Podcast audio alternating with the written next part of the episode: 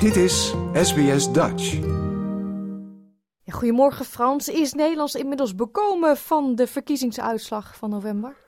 Nou ja, bekomen, bekomen, het is maar net hoe je het uh, ziet. Het, het, is nog steeds een vreemde eend in, in de Nederlandse bijt, deze uitslag. Dus er wordt een, nog veel op teruggekeken, columnisten en meer artikelen die het proberen te analyseren. Dat is al doorgaande. En als ik er met anderen over spreek, dat is wel iets waar, waar uh, veel mensen zich mee bezighouden. Ja. Dit weekend, ik kwam, ik kwam een heel erg, uh, uh, tenminste ik vond het een, een mooi artikel in de Volkskrant tegen. Eigenlijk met de vraag van veelzijdig of dubbelhartig. Dus dat gaat over, een mens heeft meerdere kanten.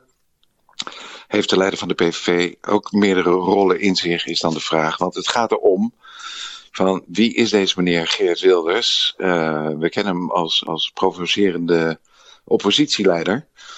Maar in de rol van mogelijk toekomstige premier, ja, dat is gissen, dat is vragen en dat is zoeken. Dus deze Olaf Tempelman, die, die, die schrijft een stuk en dan ontleent hij dat uit uh, sociaal psychologie. En dan heeft hij het over situationisme. En dat is zoveel als van dat iemand zich anders gedraagt in een andere situatie. Hmm. En dan is de vraag of dat bij uh, Wilders zo is of niet.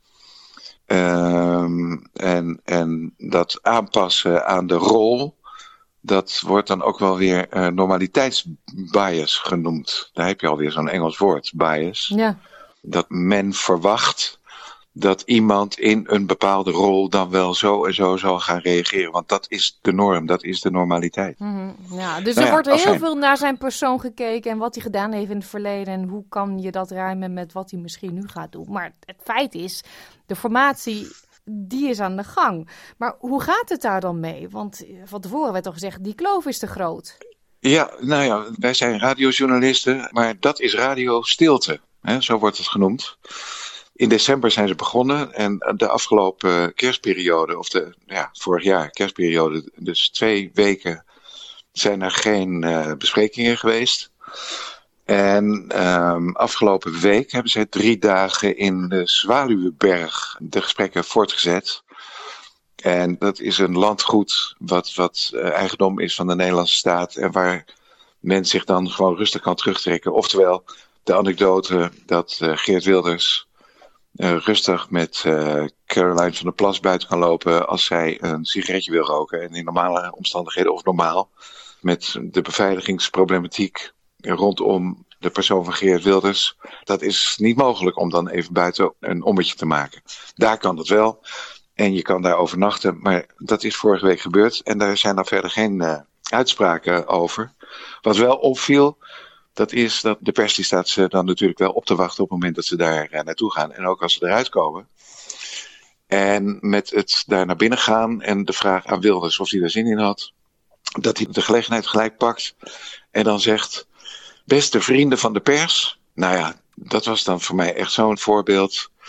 Jongen, jongen, jongen, wat kun jij prachtig acteren allemaal. Want een van zijn uitspraken is dat de pers is gewoon tuig. He, zo wordt de, de, de pers door hem genoemd en dat niet één keer. En dan nu, in dit proces. Goedemorgen, beste vrienden van de pers. Nou ja, tekenend. Ja, ja. Uh, VVD, PVV, BBB en de NSC, die zaten daar dus samen. En nu? Nou, uh, nu beginnen ze vandaag. Ik spreek jou op uh, dinsdag de 16e. En vandaag zetten ze het overleg voort. Maar niet meer in de Zwaluweberg, maar ergens op een locatie in de schrijfkamer van de Tweede Kamer. Ah, bekend terrein voor iedereen. Ja. Dus daar zit Ronald Plasterk, de informateur, met Geert Wilders, Pieter Omtzigt, Dylan Jessicus en Caroline van der Plas. Ja. En of daar weer secondanten bij komen, dat weet ik niet. Dat zou zomaar kunnen, want dat was in uh, de Zwaluweberg ook het geval. Mm, ja, iedereen had een, uh, een steun en toeverlaat bij zich. Hè? Twee horen en zien meer ja. dan één. Uh, wat zijn nou de moeilijkste punten om het over eens te worden? Nou ja, het eerste is, kijk, zij hebben opdracht van de Tweede Kamer gekregen.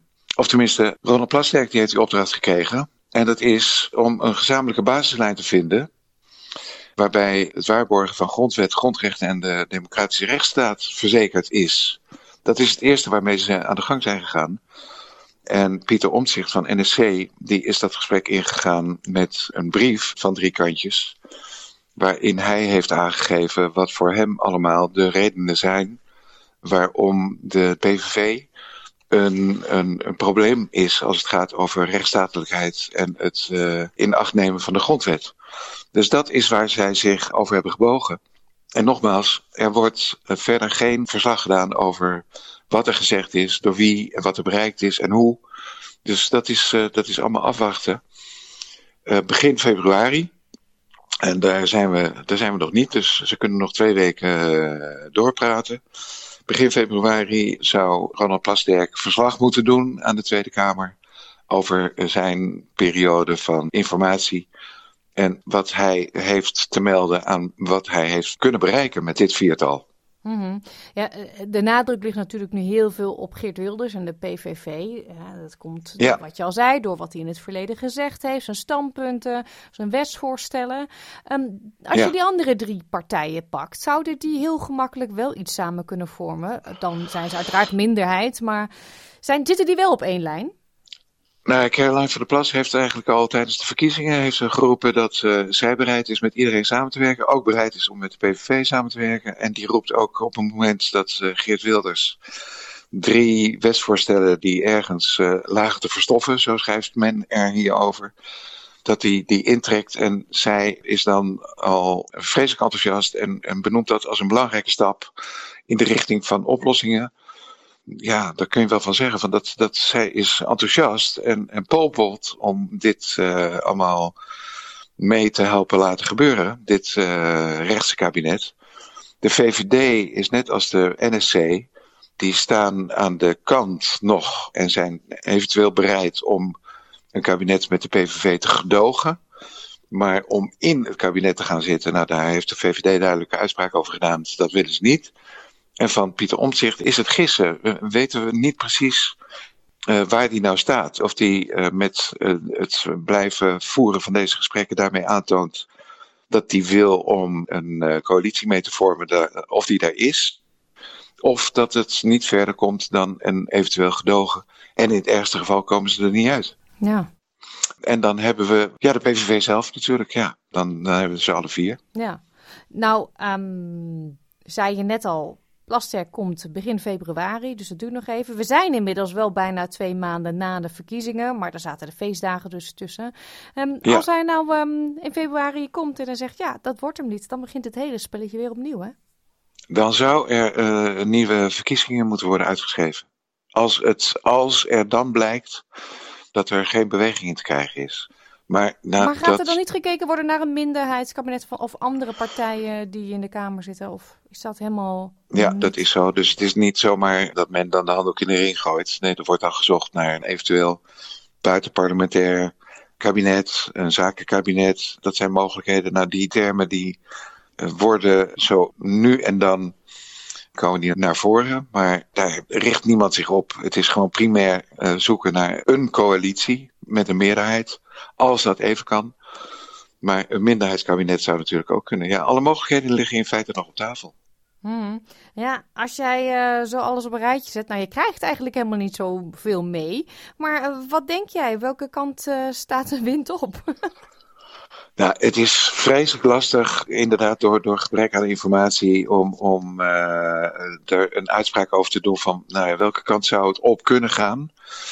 En ook als ik er met anderen over spreek, dan niemand die durft er uh, een werkelijk uh, wedschap op aan te gaan.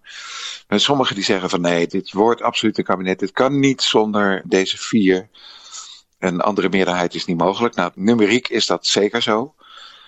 Maar dat de wil er uh, zo is en wanneer het niet zou lukken, dat we dan een veel groter probleem hebben. Dus dan, dat de gedachte dan opkomt als ja, maar het is juist goed als de PVV nu tot een regeringsverantwoordelijkheid komt. Ja, waaruit blijkt of ze, of ze wel of ja, waar, waaruit blijkt of ze wel of, of ze niet in staat zijn om uh, die rol te nemen. En anderen die vinden het een uitermate ongelukkige toestand. En ja, alsjeblieft niet, weet je. Dus het laveert echt tussen beide partijen. Ja. En dan is een van de zaken ook nog van, ja, zou uh, meneer Geert Wilders zelf de premierrol op zich willen nemen? Nou, daar is hij zelf soms uh, uitgesproken over van, ja, ik wil. Maar uh, evenzeer zegt hij, ik weet niet of het mij gegund wordt.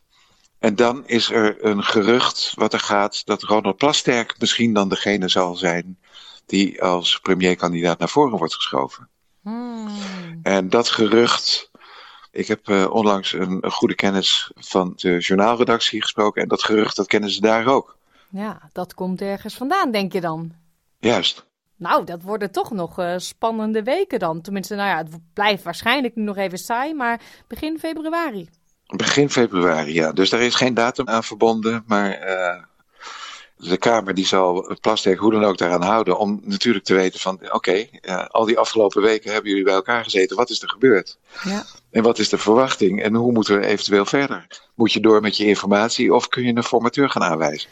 Ja, we moeten nog even in spanning blijven afwachten. Dankjewel ja. voor nu Frans en uh, we spreken elkaar tegen die tijd weer. Tot dan.